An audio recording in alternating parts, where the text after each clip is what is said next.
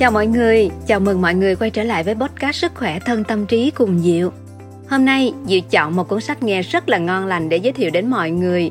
Đó chính là cuốn sách 100 triệu năm thực phẩm của tác giả Stephen Lê.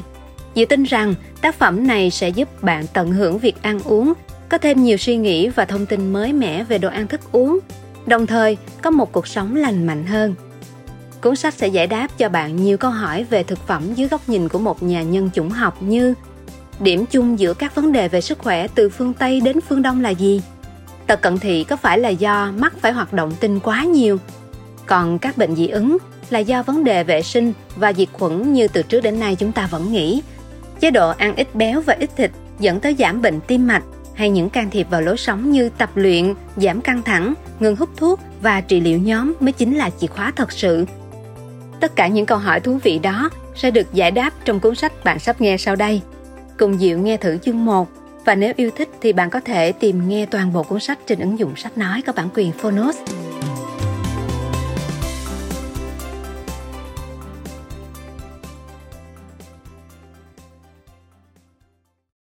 Bạn đang nghe từ Phonos.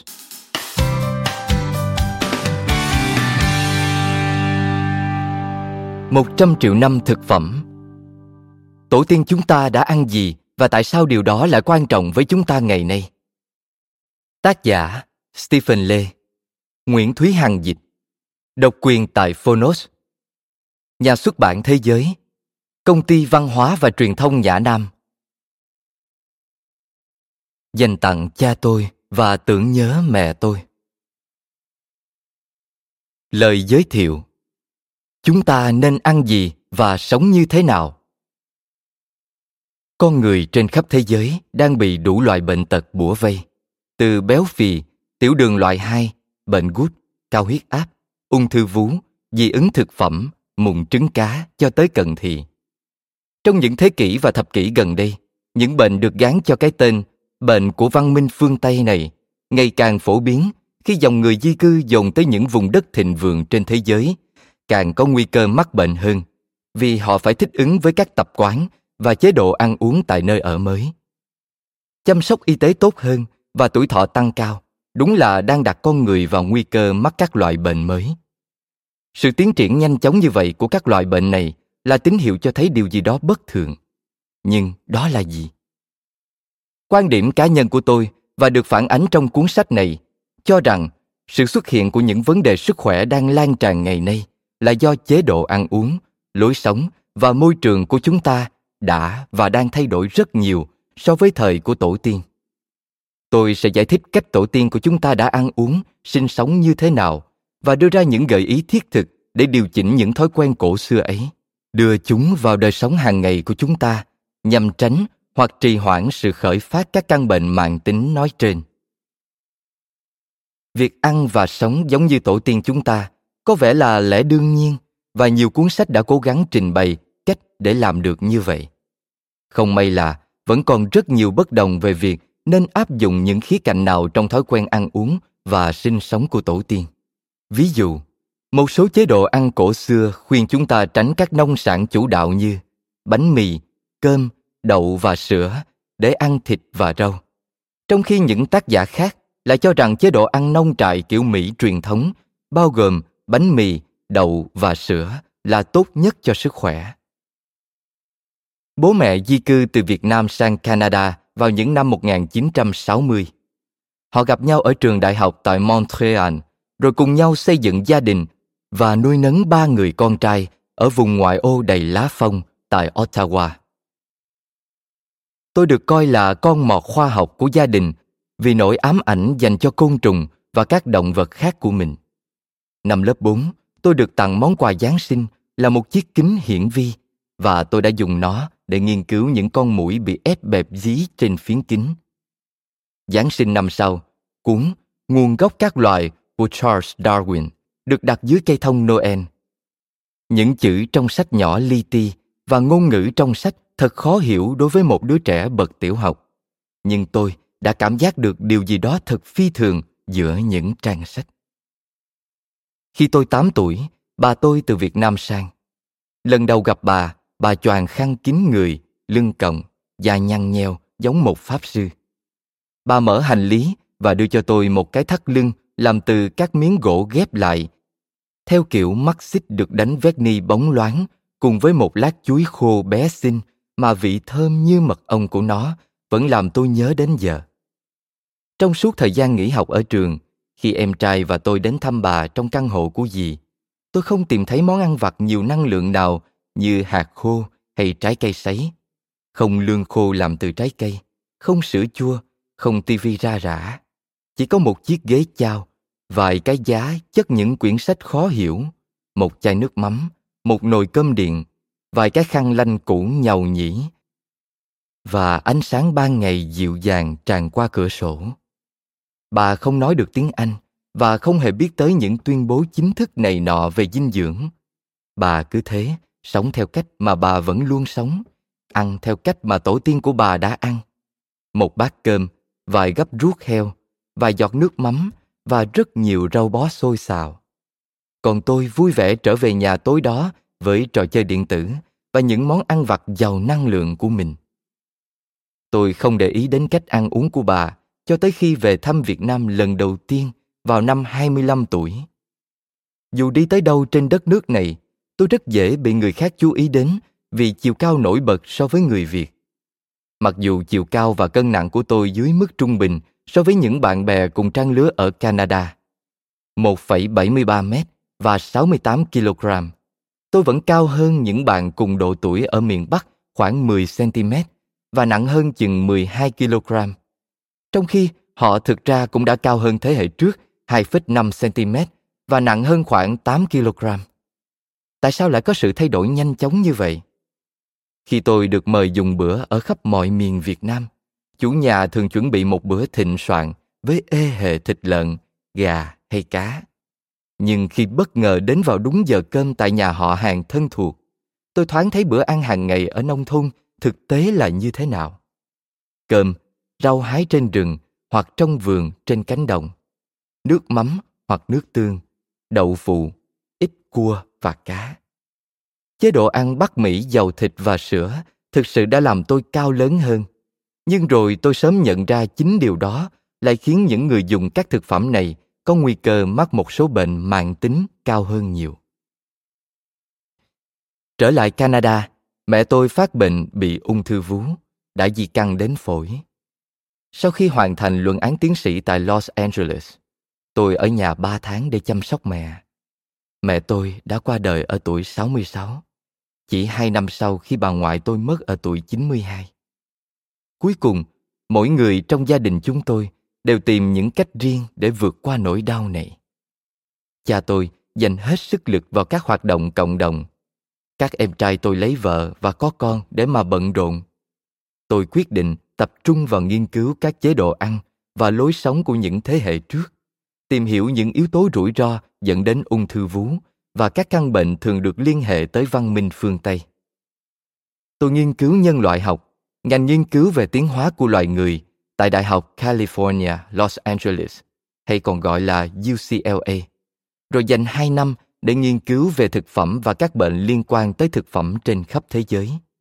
Quan sát, thu thập thực phẩm mà người dân ăn uống, trò chuyện với những nhà sản xuất thực phẩm, các chuyên gia y tế và những người có liên quan tới ăn uống và dinh dưỡng khác. Tôi bắt đầu hiểu tại sao các chuyên gia y tế lại bất đồng sâu sắc về những loại thực phẩm lành mạnh. Trước tiên, người ta nhầm lẫn sự khác nhau giữa sức khỏe trong ngắn hạn và dài hạn. Một chế độ ăn giúp người ta cao hơn, giúp vận động viên cử tạ khỏe hơn và giúp phụ nữ có khả năng sinh sản tốt hơn là một chế độ lành mạnh ở một mức độ nào đó. Nhưng nhìn chung, nó không phải là chế độ ăn giúp con người sống lâu hơn. Điều này hoàn toàn hợp lý từ quan điểm tiến hóa mà tôi sẽ đề cập trong cuốn sách này. Nhưng nhiều nhà nghiên cứu y học thường xem nhẹ hay nhầm lẫn khi phân biệt sức khỏe trong ngắn hạn và dài hạn. Điều này khiến chúng ta vấp phải trở ngại tinh thần chính thứ hai mà các nhà dinh dưỡng học và các tác giả viết về thực phẩm hay gặp phải. Xu hướng bỏ qua hoặc hiểu sai quá trình tiến hóa của loài người và chỉ tập trung vào các chế độ dinh dưỡng và sinh lý học đơn giản của con người. Cố gắng hiểu chế độ dinh dưỡng và sức khỏe của con người mà không hiểu gì về tiến hóa, giống như nghe trộm một mẫu hội thoại mà không biết gì về bối cảnh xảy ra điều khiến người ta dễ hiểu nhầm hoặc chỉ hiểu được lẩm bẩm theo những quan sát và cách tái diễn giải các nghiên cứu khoa học của tôi liên quan tới chế độ ăn uống. Tôi phát hiện ra một loạt các phương pháp mà con người có thể áp dụng để cải thiện sức khỏe cho bản thân. Những phương pháp này sẽ được trình bày trong cuốn sách và được tóm tắt lại trong lời kết.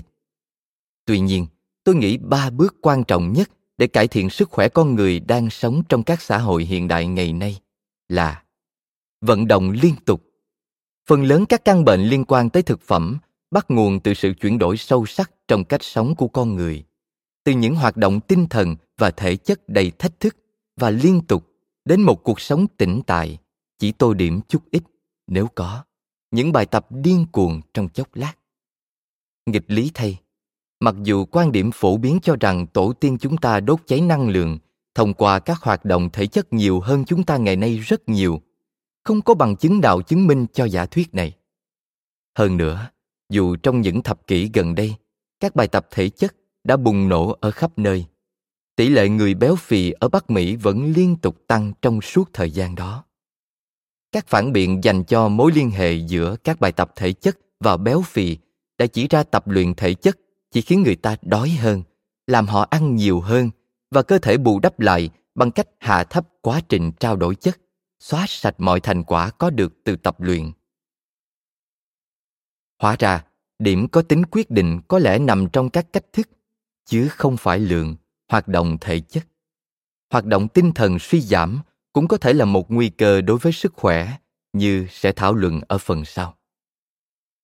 Những người đàn ông tổ tiên của chúng ta đi bộ khoảng 15 km mỗi ngày, trong khi con số này của phụ nữ là tầm 9 km. Đi bộ làm giảm mức hormone IGF-1, yếu tố tăng trưởng giống insulin 1.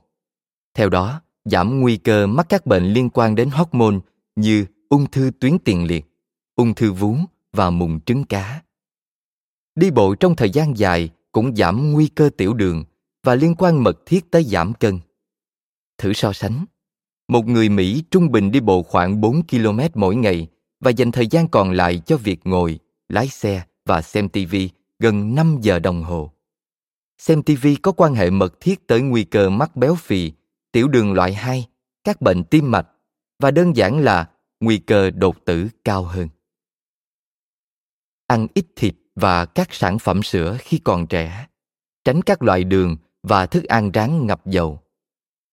Thịt bắt đầu trở thành một phần quan trọng trong chế độ ăn của con người từ ít nhất 2 triệu năm trước.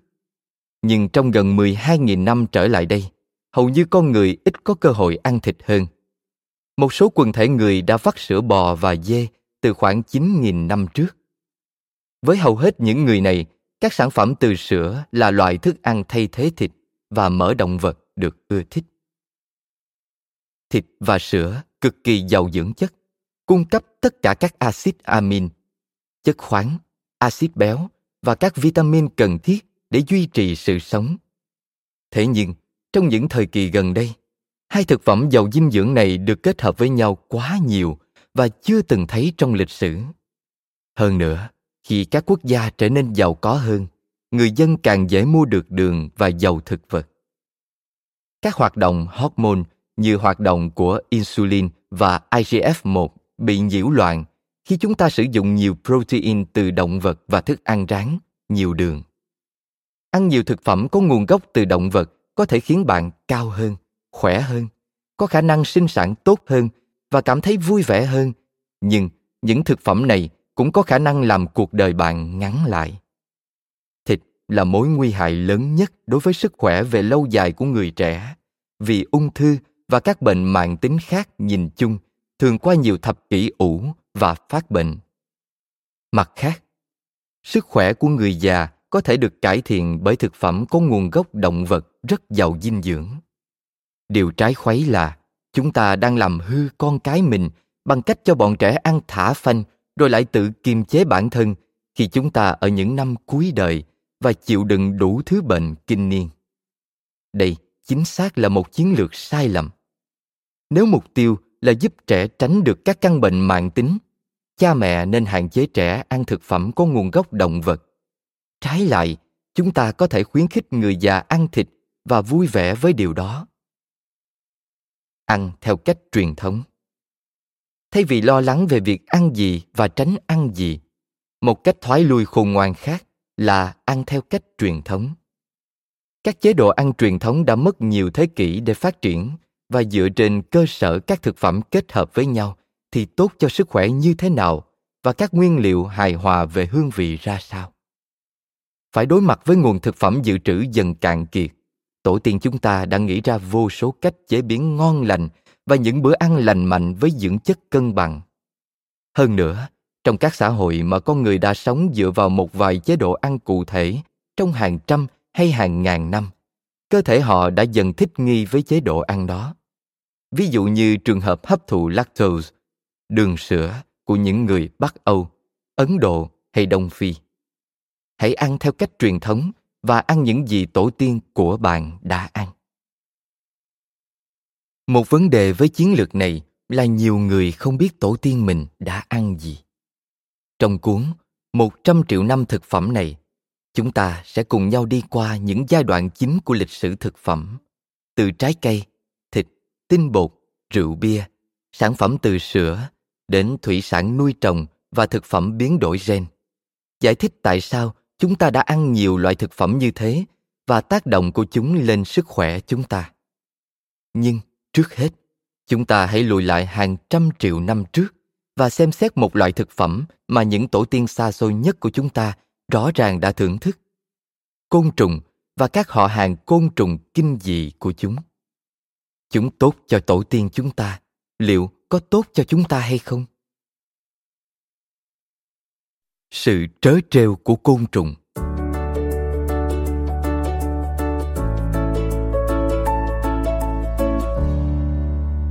điều trớ trêu nhất là hàng năm trên khắp thế giới, chúng ta tiêu hàng tỷ rupee để bảo vệ mùa màng bằng cách giết đi nguồn thực phẩm, côn trùng có thể chứa tới 75% protein động vật chất lượng cao theo M. Primalav và Cộng sự. Trong cuốn Energy Efficient Food Production to Reduce Global Warming and Eco-Degradation The Use of Edible Insects. Tạm dịch Sản xuất thực phẩm hiệu quả về mặt năng lượng để giảm sự ấm lên toàn cầu và sự suy thoái sinh thái. Sử dụng các loại côn trùng có thể ăn được. Nếu anh mà ăn con kiến đó, em sẽ không bao giờ hôn anh nữa bạn gái cũ của tôi trong một buổi cắm trại đã nói một vài cuốn sách ủng hộ chế độ ăn theo tổ tiên của chúng ta ngần ngại khi đề cập tới côn trùng điều này khá lạ vì côn trùng đã có thời là nguồn calo chủ yếu của xã hội loài người thật xấu hổ khi nhiều người trong xã hội công nghiệp hóa ngày nay lại cự tuyệt việc ăn côn trùng trong khi côn trùng có thể là một nguồn dinh dưỡng tuyệt vời đồng thời rất thân thiện với môi trường. Mặt khác, côn trùng cũng có những nhược điểm mà những người nhiệt tình ủng hộ muốn che giấu. Để hiểu được việc ăn côn trùng là như thế nào đối với loài người, chúng ta cần quay ngược dòng thời gian về thời điểm mà tổ tiên chúng ta từng liếm mép háo hức chờ đợi một bữa tiệc côn trùng. Nếu bạn và tôi được sinh ra cách đây một trăm triệu năm, hẳn là chúng ta sẽ truyền từ cành cây này sang cành cây khác sâu trong một khu rừng nhiệt đới ẩm thấp vạch những tán lá, tìm loại thức ăn ưa thích của mình. Những chú côn trùng bay vèo vèo, mà khi ta cắn chúng, những giọt protein béo ngậy và thơm như bơ lạc sẽ trào ra ngon lành. Cũng đã có một số tranh cãi về việc liệu tổ tiên ăn côn trùng của chúng ta từng sống ở đông nam á hay châu phi. Nhưng trong chuyến trở về việt nam gần đây của tôi, tiềm thức sâu bên trong cứ thôi thúc tôi thử côn trùng. Bởi vậy tôi đăng một thông báo nhỏ lên một trang mạng xã hội dành cho dân du lịch. Xin chào, tôi muốn thử ăn côn trùng tại một nhà hàng ở sài gòn. Có ai biết nhà hàng nào có món này hay muốn đi ăn thử cùng tôi không? Trong vòng một giờ, tôi nhận được một loạt gợi ý về các nhà hàng có món côn trùng và thậm chí cả tá bạn đồng hành dũng cảm. Tôi ghi lại thông tin liên lạc vào cuốn sổ màu nâu nhỏ và ra khỏi khách sạn. Phùng vòng, cô sinh viên với dáng người liễu yếu đào tơ và cử chỉ nhẹ nhàng, đang ngồi đợi trên xe máy, mỉm cười khi nhìn thấy tôi. Tôi là người cầm lái. Theo chỉ đường của Phung, chúng tôi đi dọc những con phố tối tăm với những hàng sung um tùm, rồi đi qua một cây cầu dài thấp lè tè như một biểu tượng ẩn dụ bước sang một thế giới khác. Gần như ngay lập tức, chúng tôi lạc đường. Chúng tôi cứ lái xe vòng đi vòng lại trên một con phố lớn đầy quán bia và thịt nướng ngoài trời, cố tìm bất kỳ dấu hiệu nào của một quán côn trùng, nhưng có thể là gì nhỉ? Một thứ mùi kỳ dị, hay những cái chân châu chấu dính trên mép các thực khách. Cuối cùng, chúng tôi phát hiện ra một tấm biển màu xanh lá và trắng lớn, có hình con dế màu vàng, được chiếu sáng bởi ánh đèn huỳnh quang trắng phía sau. Tấm biển đề Rek rek, gợi tả tiếng dế kêu trong tiếng Việt. Lúc này, ruột gan tôi đã đói cồn cào và sẵn sàng cho bữa đại tiệc lắm rồi. Thậm chí, nếu nó có nghĩa là nhét một nắm chân cẳng lởm chởm, râu ria tua tủa hay cánh chĩa tứ tung vào miệng. Mấy người bạn đi ăn cùng tôi đã đến nơi trên một chiếc xe máy khác. Hóa ra họ cũng bị lạc. Tôi tò mò muốn biết kiểu người nào lại háo hức với một lời đề nghị ngỏ là đi ăn côn trùng như thế này. Nhát, nhân viên của một công ty du lịch ăn nói nhẹ nhàng và Andy, một tay du lịch bụi người Indonesia với mái tóc Tết kiểu châu Phi lòa xòa, gia nhập nhóm chúng tôi. Nhát và tôi chọn món đuông dừa sống ngâm nước mắm trong thực đơn, gần 20.000 đồng mỗi con. Andy lắc đầu lia lịa khi chúng tôi hỏi anh ta có ăn côn trùng không. Tôi chỉ ăn gà thôi. Andy vừa gặp nhát vài tiếng trước qua mạng và đi theo chỉ để xem cho biết. Anh lôi cái máy ảnh DSLR cồng kềnh ra khỏi túi, chứ không muốn ăn thử.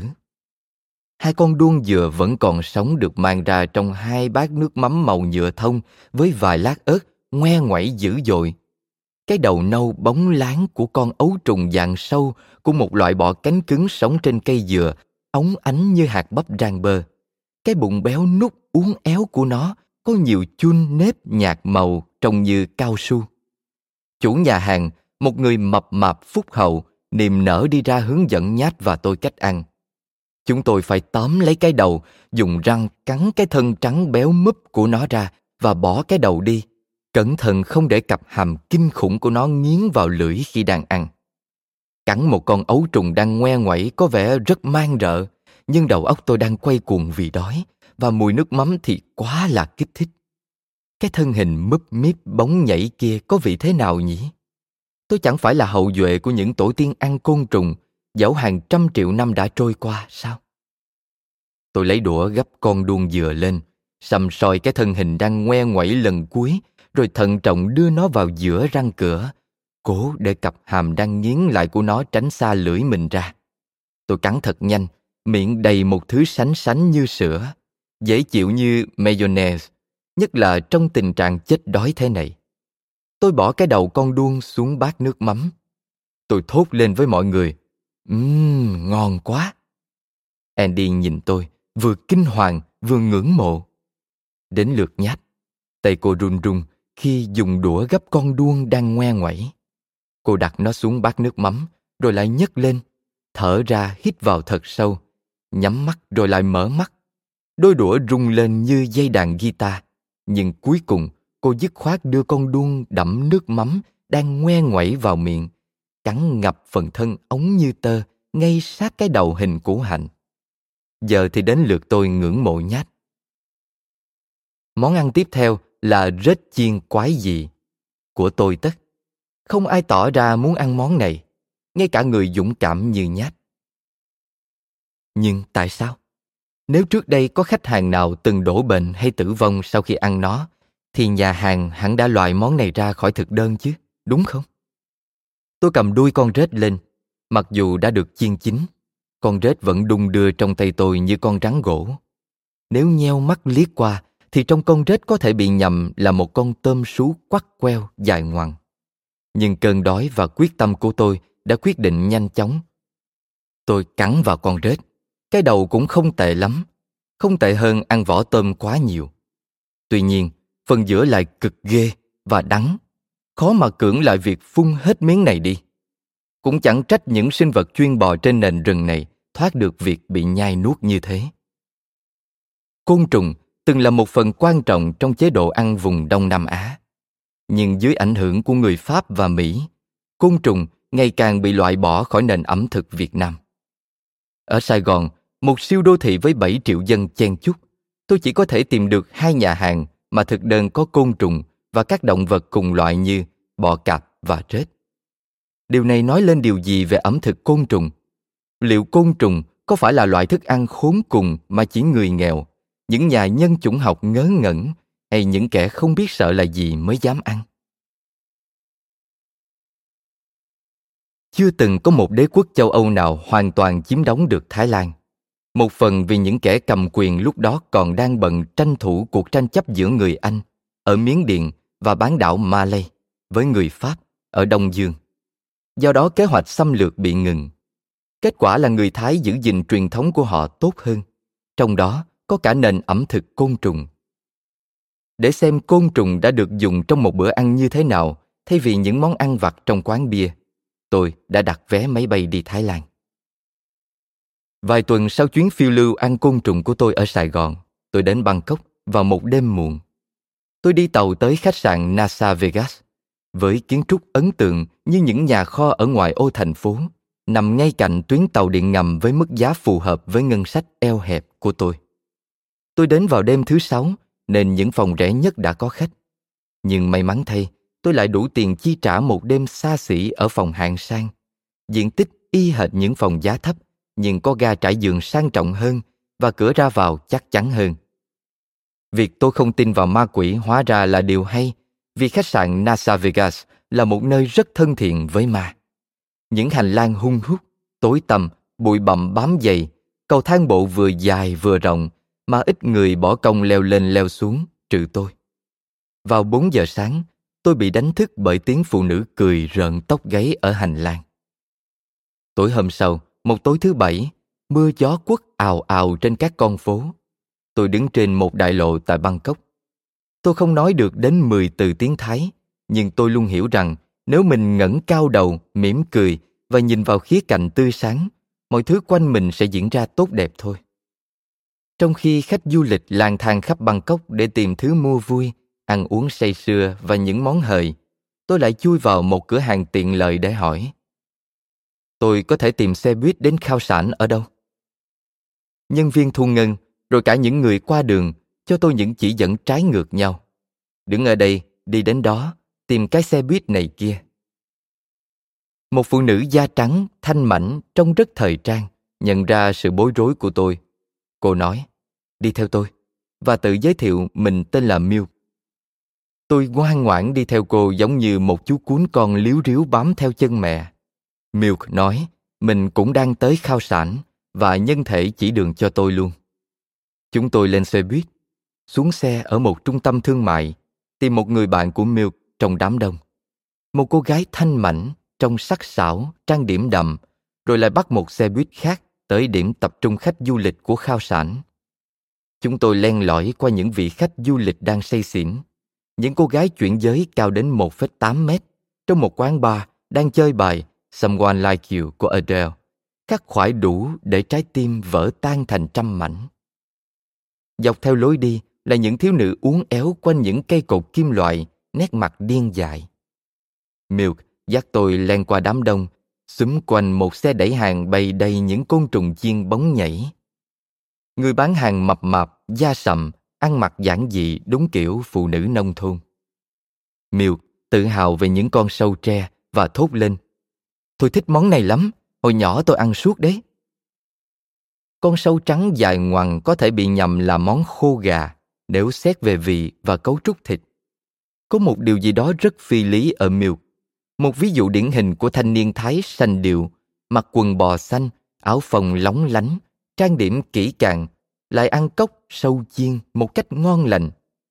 Đây có phải là ý những nhà sử học muốn nói đến khi cho rằng Thái Lan đã vạch ra một lối đi riêng giữa những đòi hỏi của thế giới phương Tây và di sản đầy tự hào của riêng mình. Tôi mua vài con cà cuốn và mấy con bọ nước đen xì. Mỗi con dài khoảng 2 cm, bằng vài đồng bạc thái. Cà cuốn và bọ nước là những con vật cưng yêu thích của tôi hồi nhỏ. Khi tôi bắt chúng từ những vũng nước và ao hồ, rồi mang về nuôi trong những cái chai và bể cá. Ăn và nuốt chúng, dù khi nhai khá ngon lành, lại là một vấn đề khác. Chúng có quá nhiều gai sắc. Tôi cảm thấy như mình đang nhai vài lưỡi dao lam dùng một lần. Milk dẫn tôi đi gặp hai người bạn nam của cô. Họ gọi món mì chiên và cà ri xanh với thịt heo và thịt gà từ một quầy hàng. Tôi nhìn những người đàn ông đói meo vội vã nuốt thức ăn. Có lẽ những xe đẩy bán côn trùng ở khao sản suy cho cùng cũng là một thứ mới mẻ, giống như con đuông dừa và rết ở Sài Gòn. Milk và các bạn của cô trông như thể họ đang có buổi hẹn hò đôi rất hạnh phúc. Họ nói họ sẽ ăn uống đã đời đêm đó. Cảm thấy hơi lạc lõng và mệt, tôi cáo lỗi không tham gia. Milk dẫn tôi tới bến bắt taxi và nói người lái xe đưa tôi về Nasa Vegas. Khi taxi bắt đầu lăn bánh, tôi vẫy tay chào cô, nhưng cô đã quay lại nhập hội với những người bạn của mình. Ký ức về một người du lịch ăn côn trùng có lẽ đã phai nhạt dần trong suy nghĩ của cô. Ngày hôm sau, tôi đi tàu điện, khởi hành lúc khoảng 5 giờ chiều. Cô gái ngồi bên cạnh tôi chuyển sang ngồi chỗ khác. Tôi không thể trách cô được. Áo tôi bốc mùi kinh khủng vì tôi đã cố gắng giặt và phơi đồ trong phòng khách sạn. Dịch vụ giặt quần áo ở khách sạn quả thực là đắt cắt cổ. Giá một mẻ giặt bằng tiền phòng một đêm. Khi đến chợ Chatuchak, rộng mênh mông, tôi lang thang dọc các quầy hàng. Các cửa hàng đang đóng cửa lúc chiều muộn khi mưa bắt đầu lắc rắc. Tôi tìm thấy hai xe đẩy bán ít châu chấu và dế mèn quắt queo không đông khách lắm. Tôi ăn một quả trứng chiên đặt trên một đĩa mì ụ, ngồi một mình trong bóng tối bên lề đường, lòng đầy chán nản. Tôi đọc thấy việc ăn côn trùng rất phổ biến ở vùng Đông Bắc Thái Lan, nên vài ngày sau, tôi lên một chuyến bay nhanh tới biên giới Thái, Lào. Phòng khách sạn của tôi rất thoáng đẳng, sạch sẽ, rẻ, yên tĩnh, khác xa Bangkok, khói bụi. Udon Thani bị những làn đường dành cho xe tải, ô tô, xe máy sẽ ngang cắt dọc. Học sinh sinh viên tùy tiện qua đường ở bất cứ đâu. Các món ăn ở đây thường có vị chua, đắng và cay xé lưỡi. May mắn thay, khi tôi đang cố gắng giải thích những câu hỏi về đồ ăn ở chợ, một người Mỹ gốc Thái đi ngang qua và giúp tôi thoát khỏi ma trận ngôn ngữ này. Lớn lên ở California, Emmy bắt đầu khởi nghiệp tư vấn đào tạo ở Udon Thani. Tôi kể cô nghe về cuộc tìm kiếm các món ăn từ côn trùng của mình. Cô đề nghị dẫn tôi tới Đại học Rajabhat để tìm người có thể giúp tôi khám phá ẩm thực côn trùng tại địa phương. Với sự giúp đỡ của Emmy, nhân viên và giáo sư của trường, cuối cùng tôi cũng có số điện thoại di động của một sinh viên người Việt thông thạo tiếng Thái đang theo học chương trình thạc sĩ tại trường. Cậu ấy và tôi lên lịch gặp nhau ngay tối hôm đó ở trước cổng trường. Anh Stephen. Đúng 7 giờ tối, một thanh niên trẻ trên một chiếc xe máy cũ mềm xuất hiện ở cổng trường. Khuôn mặt dài của cậu ánh lên vẻ liều lĩnh. Từ đầu đến chân cậu toát lên vẻ bồn chồn. Cậu đưa cho tôi một cái mũ bảo hiểm. Em mượn bạn cái xe này đấy. Hoàng đến từ vùng Bắc Trung Bộ nghèo khó của Việt Nam và được công ty xuất khẩu hải sản của mình tài trợ nghiên cứu ở Thái Lan. Cậu chơi tennis và dạy tiếng Việt. Cậu vừa nhận một cuộc điện thoại từ một sinh viên Thái Lan, vừa cười tủm tỉm. Tôi đoán rất nhiều cô gái ở đây thích cậu ấy. Hoàng chở tôi tới một chợ đêm rực rỡ ánh đèn trong thành phố. Chúng tôi đi qua những quầy bàn vô vàng những con bò nước đen xì, những con cà cuốn bóng loáng và những cái chân kỳ quái vài loại châu chấu, dế, kiến và nhộng. Côn trùng được chiên bằng dầu thực vật và rưới nước tương. Châu chấu giòn rụm, phải mất chút thời gian để quen với những cái gai trên càng của chúng. Dế trũi với những cái chân cứng cáp hơi dai và đậm đà. Món ưa thích của tôi là kiến, mềm mềm, dễ chịu và hơi chua. Bạn phải xúc một thìa to kiến mới cảm nhận được vị của chúng. Khi chúng tôi đã ăn no căng một bụng đầy những chân cẳng giòn tan thơm ngon và thân hình dai dai mỏng tan như giấy. Một đĩa kiến, dế và châu chấu rưới nước tương có giá khoảng 50 bạc, tức 36.000 đồng. Hoàng gói chỗ côn trùng còn thừa vào giấy ăn để mang về cho bạn. Trong một lần đi dạo buổi sáng gần khách sạn, tôi tình cờ gặp một cô bé rụt rè cùng chiếc xe đẩy bán những quả đu đủ ruột đỏ bên lề đường. Bác của cô, ông Amnat, đến nói chuyện với tôi để luyện nói tiếng Anh. Ông cũng là chủ cửa hàng giặt là ngay đằng sau xe đẩy. Tôi đang tìm một trang trại dế. Bác có biết tôi có thể tìm ở đâu không? Tôi hỏi ông. Khi thấy ông bối rối, tôi phát ra một con dế trong sổ tay. Thật tuyệt là ông Amnat biết ngay chỗ cần đến. Hai ngày sau, tôi quay trở lại chỗ xe đu đủ. Ông Amnat chở tôi bằng một cái xe bán tải màu đen hầm hốn. Chúng tôi vượt qua những khu chợ nhỏ và những giao lộ chật hẹp. Amnat kể rằng ông từng quản lý một trang trại mía, rồi sau đó nuôi lợn trước khi ổn định với việc kinh doanh giặt là. Tôi thấy hơi trớ trêu khi chúng tôi đang đi tìm các món ăn từ côn trùng thân thiện với môi trường bằng một chiếc xe tải chạy uống xăng như nước. Nhưng Amnat nói rằng chiếc xe chạy bằng 20% ethanol. Chúng tôi đi vào một cái chợ. Ở đó có một phụ nữ bán hai loại dế. Một loại màu nâu nhạt và giòn tan. Amnat thích loại này. Còn loại kia thì màu rượu sẫm và mềm hơn. Người bán vé chỉ đường cho chúng tôi tới một trong những người cung cấp vé cho bà cách đó vài cây số. Khi ra tới đường cao tốc, mưa bắt đầu rơi lợp đợp vào kính ô tô. Ông Amnat đánh tay lái vào lối đi dẫn đến một ngôi nhà kiểu thôn quê. Kề bên, mấy cậu choai đang nhậu nhẹt trong tiếng nhạc nhẽo ầm ỉ cùng đồ ăn thức uống. Một người đàn ông cởi trần, bụng phệ, đeo kính đón chào chúng tôi. Người nuôi dế, một công chức đã về hưu, mời chúng tôi ra sau nhà. Giữa mái tôn có khoảng 15 thùng xi măng phủ lưới xanh dương. Những tiếng ri ri sống động vang lên khắp không gian. Nhìn qua lưới, tôi thấy hàng ngàn con dế màu nâu đen nần nẫn đang bò trên hộp đựng trứng và các cọng rau. Các đĩa cát được đặt trong thùng để dế có chỗ đẻ trứng.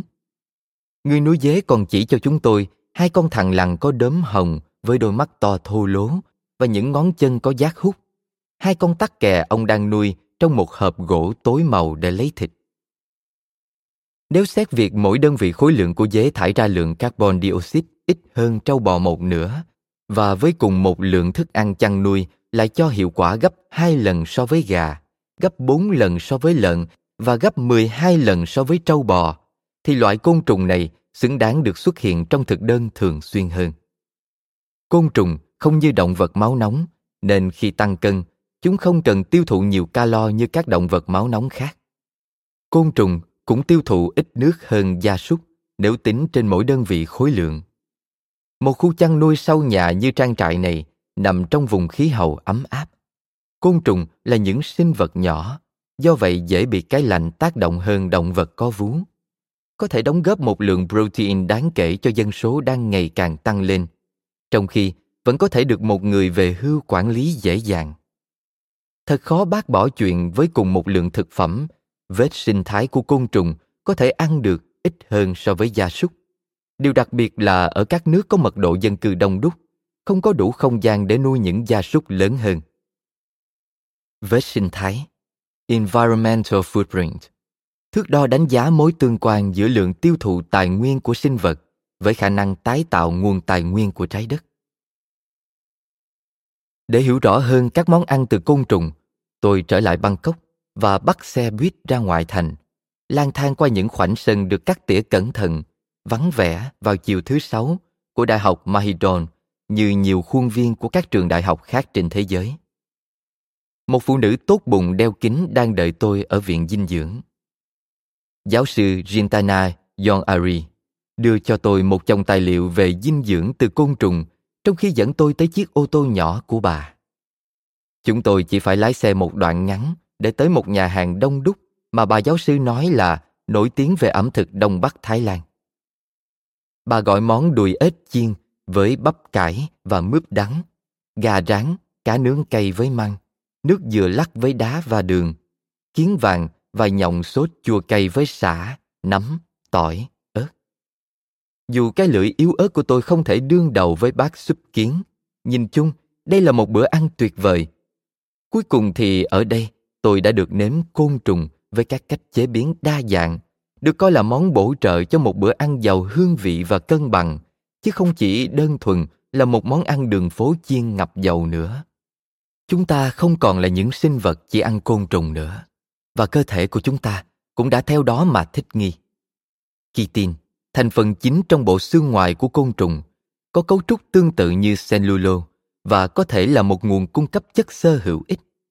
Nhưng những linh trưởng sống chủ yếu bằng côn trùng, có những loại men enzyme tiêu hóa được kitin. Con người cũng có những enzyme phân giải kitin này trong dịch vị với một mức độ hạn chế nhất định.